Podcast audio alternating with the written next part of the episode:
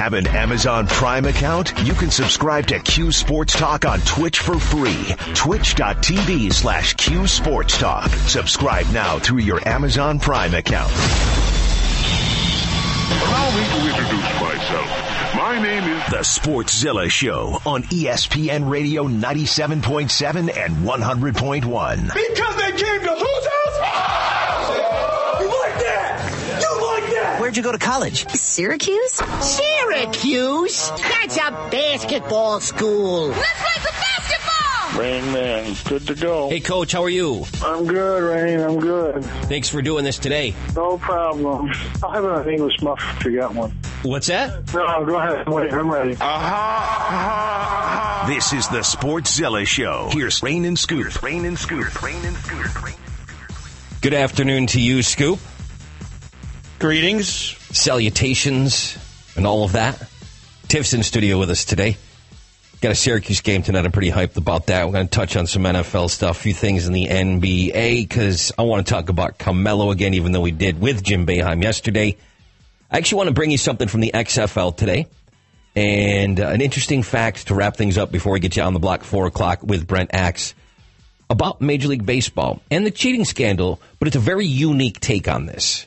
It's just uh, further proof that keeps trickling out as people are analyzing the last few years of Astros games. It's interesting. I got that locked in for you. Of course, I'm. I don't know what to do with this information about the Giants that I heard in the Syracuse Sports or in the Syracuse Sports Center from hashtag Greenberg, our buddy Seth Goldberg. But I'm kind of glad they did that. They need to make some wholesale changes on that team. Maybe we can bring that back into an NFL discussion in our next segment. But let's just start with the orange. The dome, first of all, as you know, the renovations are, are on the way before you know. I mean, we've got a leap year this year, but we're a handful of days away from eh, eh, nothing else happening there. So if the Cuse is in an NIT game, need a place to play the play the regional games. Syracuse, the dome, it makes perfect sense. Eh, eh, not this year. It's a little bit different. Of course, we're not happy that they probably are going to end up in the NIT pending it's just an amazing run in the ACC tournament but you got to have some options. So the Heim, as you saw, was on with some friends on an ESPN affiliate out in Rochester and uh, talking about that and a few other things, maybe recruiting some bigs down the road in the next couple years, maybe finding a solution next year because we need that. Jesse Edwards is getting a little bit of playing time, but we need more in the middle. He's raw, but boy, is he talented, but you got to beef up a little bit more. And you might lose Elijah Hughes. He's been, of course, considering his options with the NBA. He's only a junior, and he's starting to show up maybe in the second round in some mock drafts. But I mean, we still got to get through this year. But there's a lot to think about with the future of Syracuse basketball. But your overall thoughts on some of the news that broke with with Jim's interview with those guys. Uh, foul trouble was another issue that he discussed. Uh, you know, the team having as far as I mean, Bourama's the main culprit, but we've had others in that conversation. Well, I think the news that uh, came out of Rochester in the interview that he did over there on Monday, for the most part, is stuff that we had heard before, stuff that you and I have discussed with Coach and others. You know, the foul trouble of the front court there between Dolezaj, Sidibe, and Guerrier. You know, they average over 10 personal fouls a game. And Coach has said in previous post-game press conferences that you, you know, they can't get the bad fouls. You know, uh, he wants them to be careful about the bad fouls. And who's listened? Bourama has listened. Bourama has got better about that. Fouled out with two minutes left in the other game. Uh, but we've had him foul out much earlier in games. So that's an improvement. Obviously, there's not really a whole lot of presence for the orange uh, inside with with a big man. You know, that's what we're trying to have Bourama step in and do. We're at various guys in various roles. Uh, so he knows he needs to maybe recruit somebody there. I don't think that's a big mystery to anybody. I thought it was. I thought it was nice though that he put that out there, Scoop. You know, he he took that on. He he didn't deflect to anybody else as far as recruiting because he's not the only person that's on the road recruiting. Red coach Red Autry's out there. Uh, you know, G Max out there. It used to be Mike Hopkins. Of course, Jim's the closer. But now, you know, you've got Dior Johnson out there kind of recruiting a little bit too, kind of helping that when somebody like that commits. And we obviously don't know if they change rules, he might not end up here. There's, that's a couple years away. But Jim said, it's on me. The buck stops with me. And that's what a leader does. And yeah, it's something that he's got to address, and he knows that. And I think we've also addressed issues at the top of the zone with the guards. Maybe the numbers analytically aren't where you necessarily want them to be on, a, on the defensive aspect of this team within the 2 3 zone. So that's also something that they've got to work on. It's not just recruiting players, but the guys on this team in the offseason have to get better? What were your weaknesses? What what's got to happen? You got to get a little bit quicker. I want them to work on it over the next week. Well, I do too. I do too. Maybe even for tonight for the game Yeah, against Pittsburgh. yeah. I, I know we're getting way ahead of ourselves. That's something that Jim never does. Maybe we should just stop right there. Well, I think what really came out on Monday was the discussion about maybe playing an NIT game there. Yeah. Because there had been mention of what about Glens Falls, Cool Insuring Arena, JG3. That's that is straight up Joe Girard's town. By the way, the the history with that family and athletics runs deep in that town. It's not just basketball; it's football. I mean, it's generation strong. You want to talk about a town that supports the Orange and JG3 for that reason. JG3, it's it's it's almost like it, it's amazing. You'll feel like you're in Syracuse. I think when you're in that building, obviously smaller and it's not a dome, but well, my sense of it is they they've talked about they think it's too far away. I think they'd rather go to Rochester Sure. or go to Albany and and play a game like that. Well, you're looking an hour north of Albany to begin with. If you yeah, go to so I, I, I think they're looking at those two places probably as first choices. Uh, and, and maybe, uh, Jim talking to the media over there is a little bit of grease in the skids to maybe possibly make that happen if need be. well, he said they'd love to go out to Rochester. He said he wouldn't mind that at all. And you know what? He's from Lyon, New York. I mean, it's out that way anyways. Maybe that's something, a regional thing. Who knows? I, I did find it interesting. There was recently an article written about Joe Girard. I think it was the Daily Orange that put that out, the, the student newspaper. But they were talking about how you're seeing a lot of Syracuse gear in that tiny little town, man. Sure, you would. He, I So- mean, he's the he's the pride and joy of that town, and now he's playing with the orange, so makes complete and total sense. Makes complete and total sense. Scoop Brain Tips in studio with us. You can see us, the side of my head, Scoop straight on. Q Sports Talk, twitch.tv is where to go to watch. We're going to tell you about some activity that's happening there in honor of the game later on tonight. But let's just stop off with this Pitt game tonight. The one thing you need to know about Pittsburgh is they're not a good shooting team. And if you listened yesterday, Jim was on with us. I think we touched on that briefly, but there's numbers to back this up because there's always some numbers nowadays with athle- uh, with analytics. Xavier Johnson and Trey McGowens. Those are the two starting guards for a team that's been on a four game losing streak. Have shot 26% from the floor and 22% from three point range. That is something that's been a struggle for them all season, though, not just within this last four game losing streak. They're just generally overall not a good shooting team. So, of course, Scoop, one of those things that you want to see continue, like tonight, for example, this season, is that trend for Pitt. Yeah, you got to go into Pittsburgh and hope that trend continues. You hope the Orange keeps up that pace with the, the fast break points. You hope they start sinking the threes better mm-hmm. because that whole part of the game, which seemed to be a strength early on in the season, that's waned. That's, that's dropped off. But I do think uh, the Orange have the shooters that, that could get hot and really turn that around in a big way in a couple of games. Eh, We've discussed this a number of times, and so has everybody else that, that's following the team. The trend, especially with the three point shooting, has slowly been creeping down, creeping down, creeping down. The law of averages would suggest that these guys are going to heat up at some point, specifically Buddy and Joe and Elijah. And you know what? You've got to also mention Marek Dolezaj.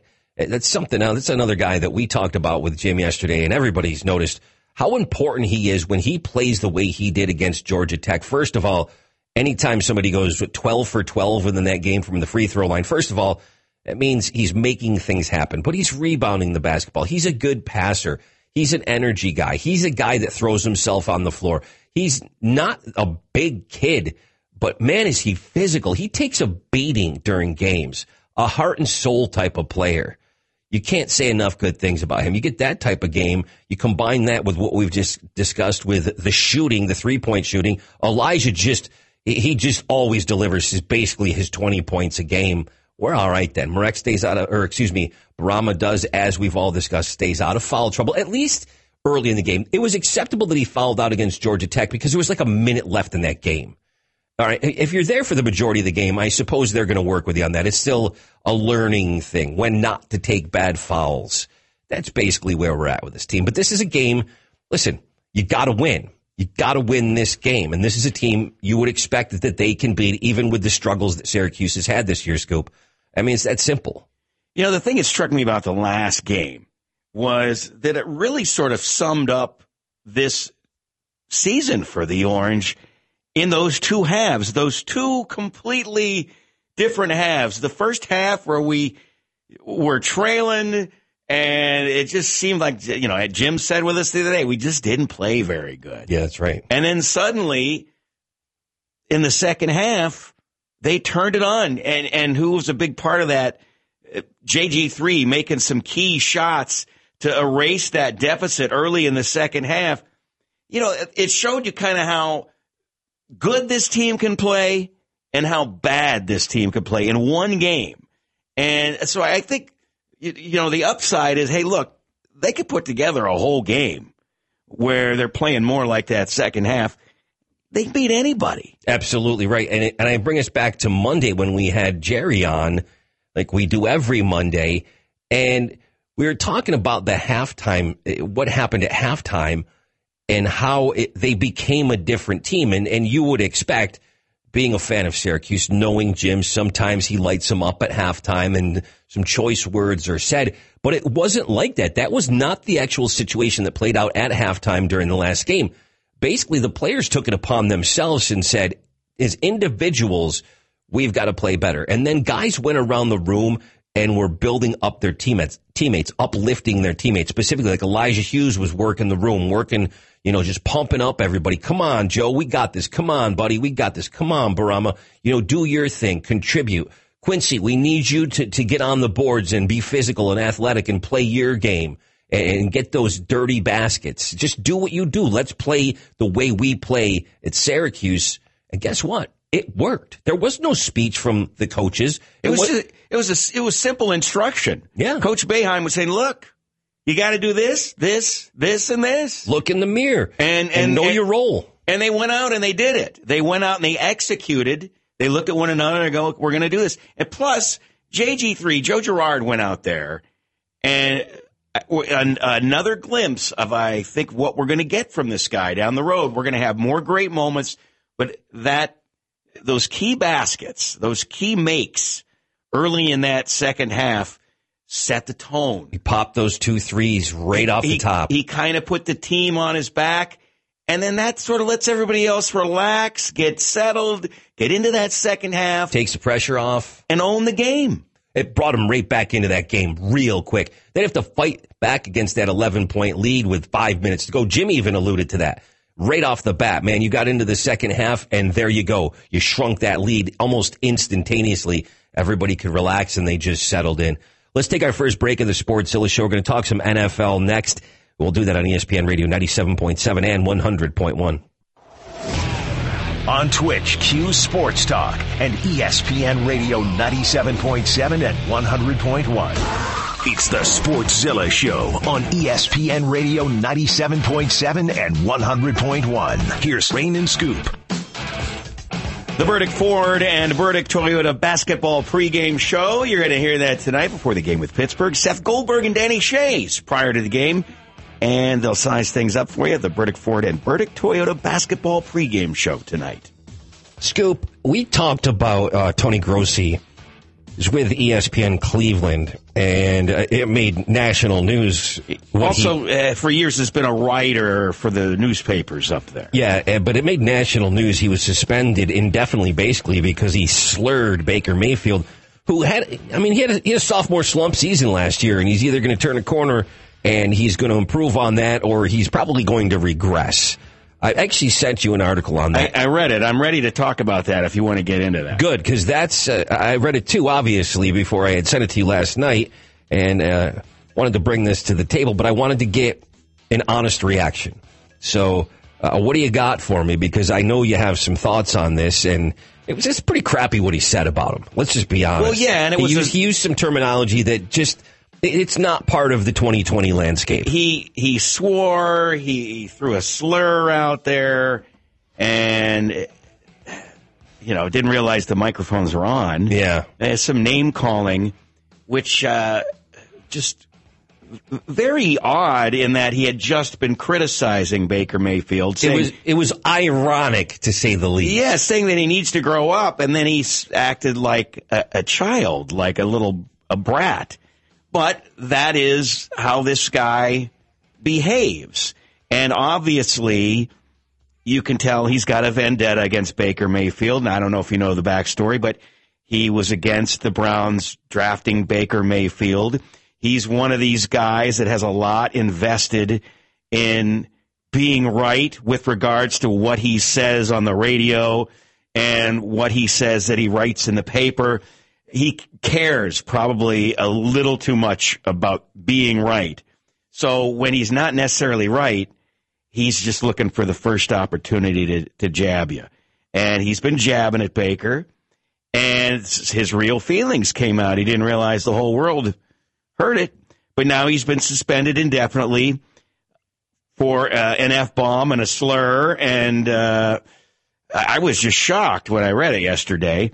Um, it, it literally unfolded as we were on the air, you know, maybe a few minutes before. Uh, but, you know, Baker Mayfield has regressed this past year.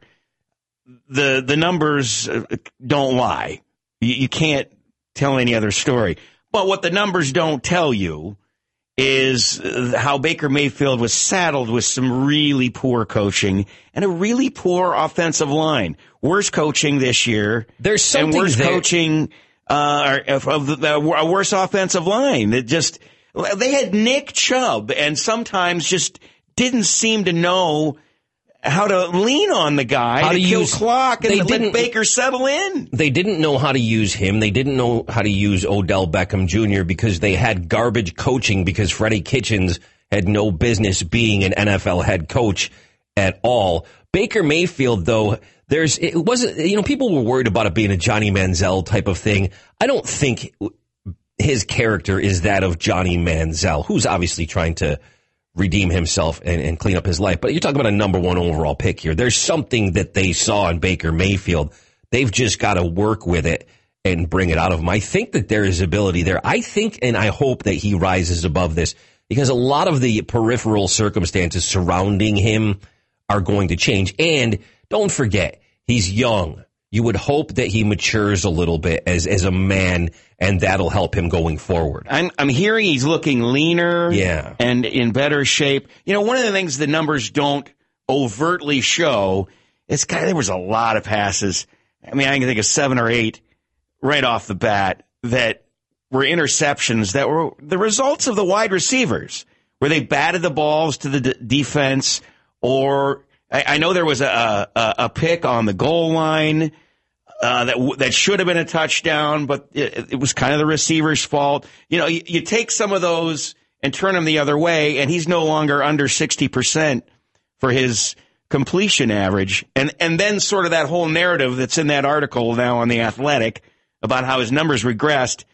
He's not under sixty, which is supposedly this plateau. It's like ooh, bad sign if you drop under sixty. Yeah, was it 59 point something percent? I think it was. I think it was at fifty-eight something. I'm not sure. and he was at 64 and he, was, he over delivered in his rookie season. He, he was, he was beyond your expectations, even for a hyped number one draft pick, a rookie quarterback. He, he exceeded anything they possibly could have expected. You know, and, and look, this is a team that, beat the Baltimore Yeah. Ravens and also lost to the Baltimore Ravens, playing some pretty good defenses in that division twice a year between the Ravens and the Steelers. You know, so that has a little to do with, with what your offensive numbers are. And I just don't think the offensive line was nearly as good this year as they were the previous year. So I do think there are some things in there that kind of make it look worse than it really is for him, but it's up to Baker Mayfield to turn the corner on that. and be a better player. And, you know, they talked, made a lot in that article about, you know, the wide receivers, not, uh, not enough time with the receivers in mini camp, you know, and maybe OBJ was injured more than we really know or yeah, realize. I think he was banged up a little bit more than anybody realized last year. I, I'm just, I just want to see how this develops. I want to see that franchise have the year this upcoming season that I expected out of them last year because there is some talent on this roster. I think more so than you can say clearly with what one or two wins a, a, a season a couple of years ago. There's a lot better players overall on both sides of the ball than there has been in years. Of course, they've still got some work to do. And with regards to Tony Grossi, the reporter who's now in trouble and suspended indefinitely, eh, this is a guy who is in love with the sound of his own opinion. Yeah, Always yeah, has yeah. been.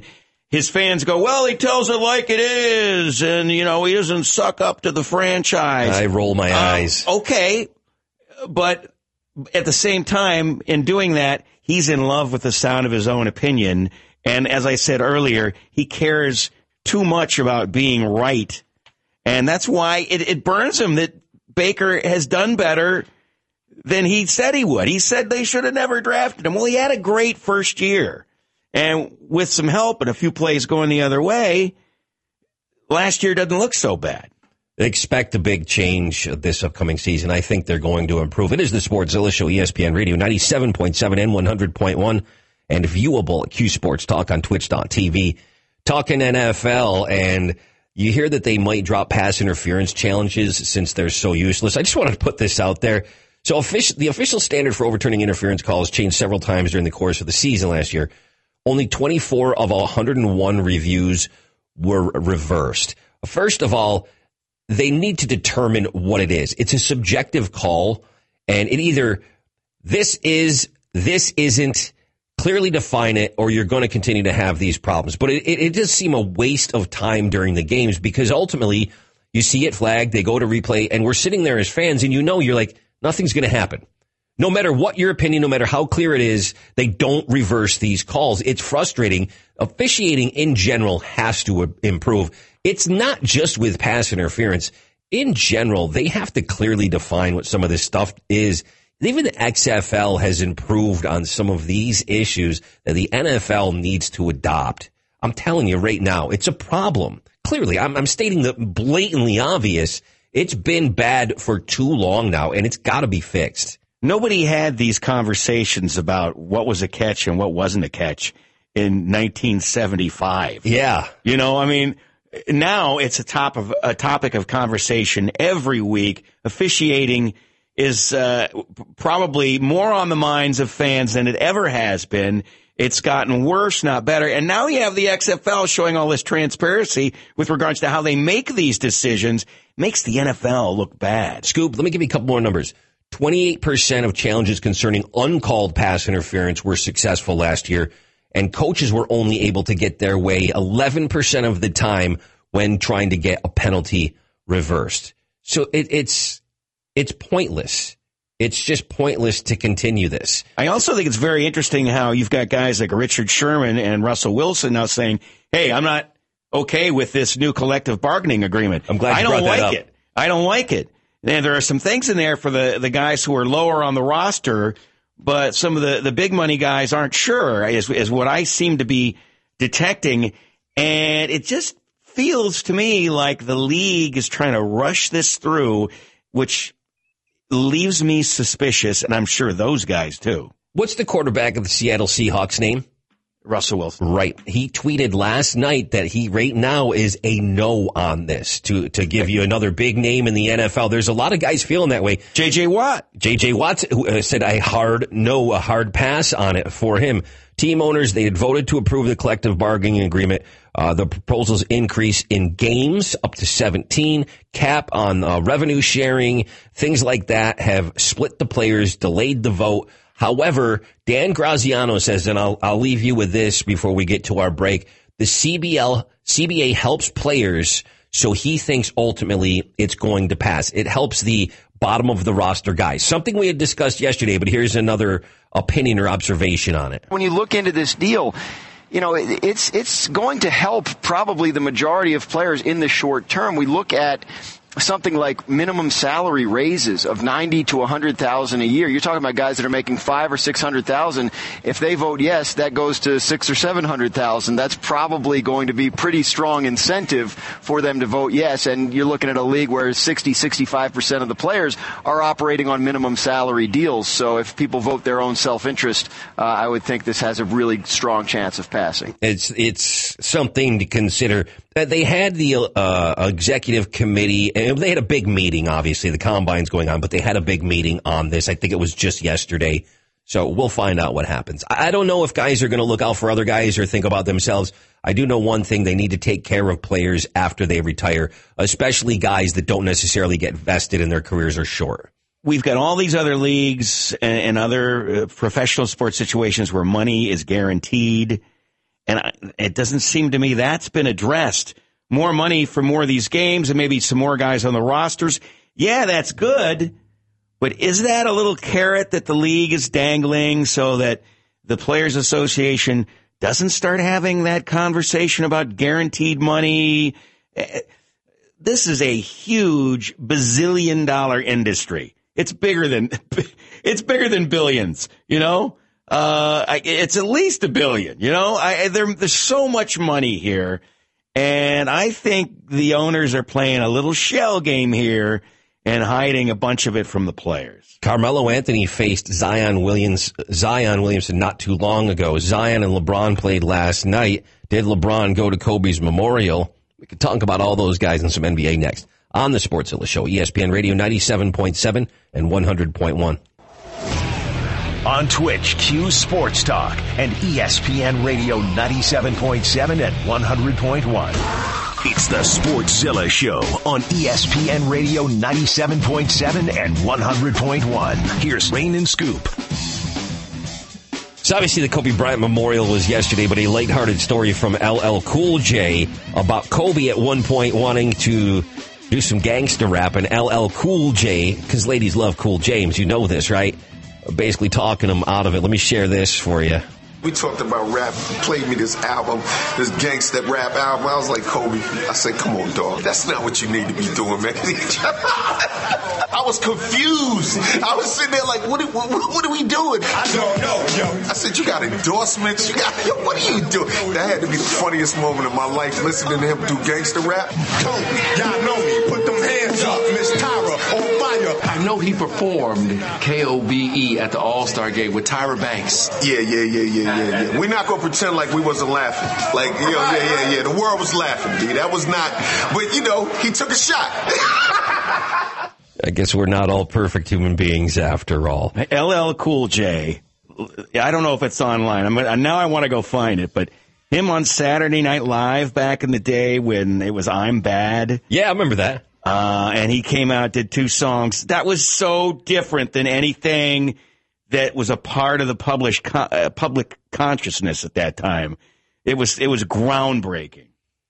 We've got to bring Drake into the conversation of the NBA because, as you know, the WWE gives a championship belt to the champion of really every sport. It's just a thing that they do. So the Toronto Raptors got one last year, and as we know, Drake is the most annoying fan, a bandwagon fan, really, and anybody he associates himself with up until Toronto Raptors because of Kawhi won the NBA championship last year. He's a nuisance. He's annoying. He's a pain in the you know what. It just people people just don't want to watch NBA and he makes it about himself. He's the ultimate narcissist. He needs attention. I'm not talking smack about this guy. He proves it himself all the time. Okay. And you know what I'm talking about. Tiff's in studio with Scoop and myself. This is Rain. Well, needless to say, so they're playing the Bucks. And the Bucks, if you pay attention to their social media with Giannis and everybody, they do these little WWE routines. You've seen this online. The, the teammates, uh, they do almost like mock wrestling stuff, and it's fun. It's a cool thing on Twitter and social media. So, of course, Drake has to bring a WWE championship belt with him, and he was trolling Giannis. Say his last name for me, Scoop. Antetokounmpo. And ultimately, it led to Giannis telling him in no uncertain terms to bleep GFY himself or to bleep off, which I have to assume, and it's been circulating circulating around on social media, made a lot of people smile, not just me, because I would like to also say that to Drake. I really would, because I just don't get it. Tiff, what were your reactions? Because when I mentioned this earlier, you were nodding your head and smiling and laughing. So I want to know what your impressions of it were when you saw it. I mean, he's not the first player to have said something to Drake. Uh, he should Drake should know by now that he's not wanted. This type of attention on the sidelines is not wanted. They want to go out and play their game, and he should stay to his music because they're not going to his concerts and trolling him. But he's coming to their employment and trolling it. It makes no sense to me. And Russell Westbrook got in on it, and like everybody is just commenting, like it's not it's not wanted or needed at it, all. It's just terrible. He, he, just can you imagine that though? Do, tell me, what do you think that Drake would do if a whole bunch of NBA players that he talks smack to during the course of games went to one of his concerts, bought out the front row, and just messed with him the entire time? What would he do? What would his response be? He would cry on social media like a little baby about it because that's exactly what like when he opened um when he was the closer for Tyler the Creator's concert and Yeah. they booed him off stage. Uh-huh. He they never he never has stopped crying about it. So they, he would cry all about it and I would love to. I would I would pay for one of those seats and I would go and troll with them because mm-mm. And who walks in with a, a WWE belt like that? I mean, uh, what- uh, you walk out the front door with a WWE belt, you get in the car, like that just looks ridiculous. You are not Triple H or Ric Flair, who made an appearance, by the way, at the, the Lakers game. And did the introduction. I did see that. Woo! That was good stuff. But Drake rubbing the coach's shoulders, you know.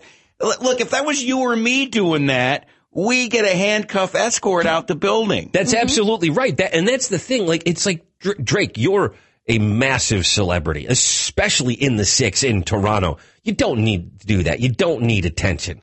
But he does need attention. That's the problem. He needs attention. I don't know why he needs that kind of attention, but he's he lacks self awareness and he can't tell that it's negative self attention. Can I just share, by the way, Giannis's response to this whole nonsense of Drake Oh, did bringing he speak afterwards about it? Giannis, uh, this is a quick comment from Giannis in is- regards to Drake showing up to troll him with Okay. said WWE belt. No, that's good. Um, he cares about me. I, I really don't.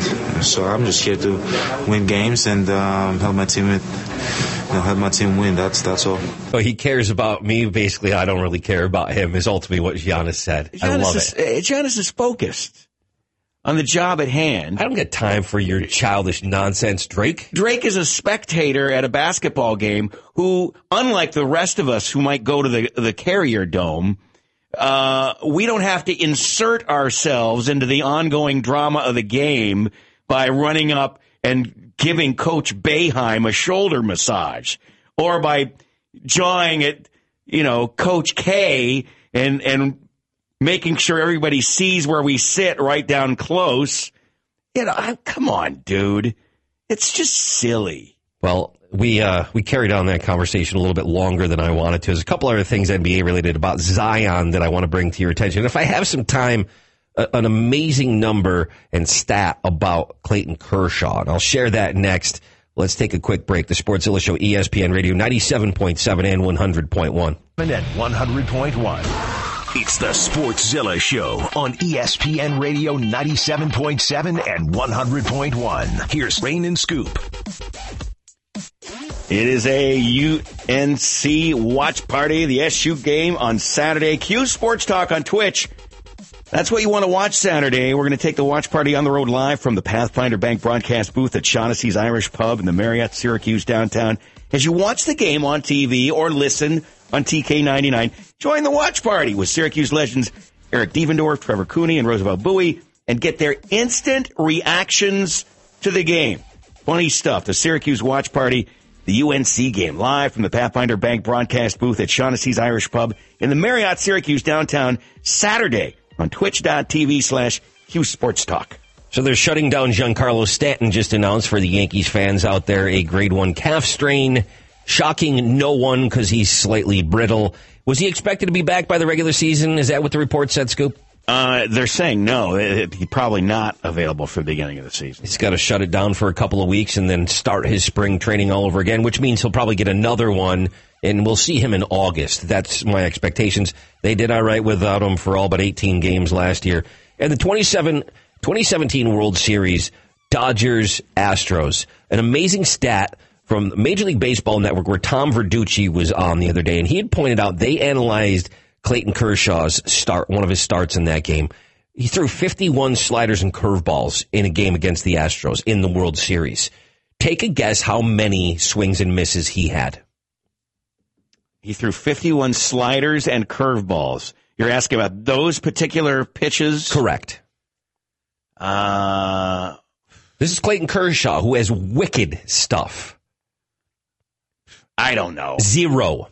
So they knew they didn't want to go for that. Zero. It, so it, it's just further proof that they were letting that they were letting each other know what was on the way. If you know the slider and the curveball is coming, you're not going to swing and miss it. You know what I'm saying? he's got nasty stuff, and they want the fastball and drive it out of the park. Basically, just blatantly showing how bad they were cheating because it's never going to happen. If Clayton Kershaw throws 51 curveballs and sliders within the course of a game, any game, you're going to get a significant number of swings and misses because his yeah, you stuff. would, you would think it, it's going to fool somebody, but it was like they knew. Yeah, I- I'm absolutely. following you now. Okay. So uh, let's switch though. A couple things I wanted to touch on before we get out of here for the day, NBA related. I don't want to bury the lead in, in what I had mentioned earlier here on the Sportszilla show, but the hype about Zion. A lot of people are chiming in and saying it's real. It's really real. Zion uh, regarding facing LeBron. First of all, it's one of those things where it's after the game where it's like, all right, like you know, I played against him, like dude, you know, you've been watching on TV for a long time. So yeah, you, I think everybody has those kind of moments, uh, depending on who they watch growing up. Um, but just to kind of bounce from team to team, and you know, seeing the different players and.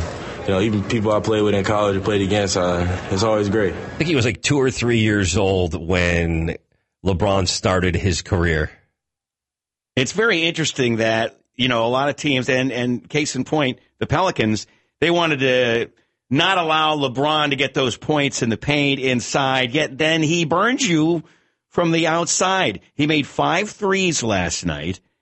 And this season, when LeBron hits four or more threes, Lakers are 13 and 0. If you go back to 2010, since he joined the Miami Heat, his teams are 59 and 12 when he makes at least four threes. And one of those threes of those five last night, he was, it was right there with Zion, you know, like, but so he was taking what they were giving him for the most part. Yeah, they. A lot of people have said. Uh, Tim Legler said LeBron played with something to prove. The student ha- hasn't passed the teacher yet, but eventually it's going to happen. The hype is real. Jay Williams says straight up, Zion's special. Zion Williamson, as humble he, as he is, he's not afraid. Now, Ja Morant isn't afraid either. But I think what we're seeing from Zion Williamson is so next level greeny. I mean, think about last night. He did not have the ball in his hands multiple possessions last night, being an isolated player mm. by going and get you 25. I mean, he got that mostly off dunks and rim runs, and he had he almost had a double double. Right? But what he's averaging and his shooting percentage from the floor is so off the charts. I don't know how you don't think this is something special. Wait till he has more time and really develops his game. Of course, you did see Carmelo take him to school the other night and then turn around and pop in 32 against Detroit. The bottom line is Zion's the real deal and he'll get there, but don't sleep on the class of 2003 with a couple of our favorites. The funny thing is, you hear all this gushing about him, and I'm not disputing the fact that he's going to be great, but he lost to LeBron. Carmelo and the Blazers, they got him. Yeah, they did. They did. We got to take a, our final break and get ready to get you on the block with Brent Axe. That's next. The Sportszilla Show back tomorrow at 3, ESPN Radio 97.7 and 100.1.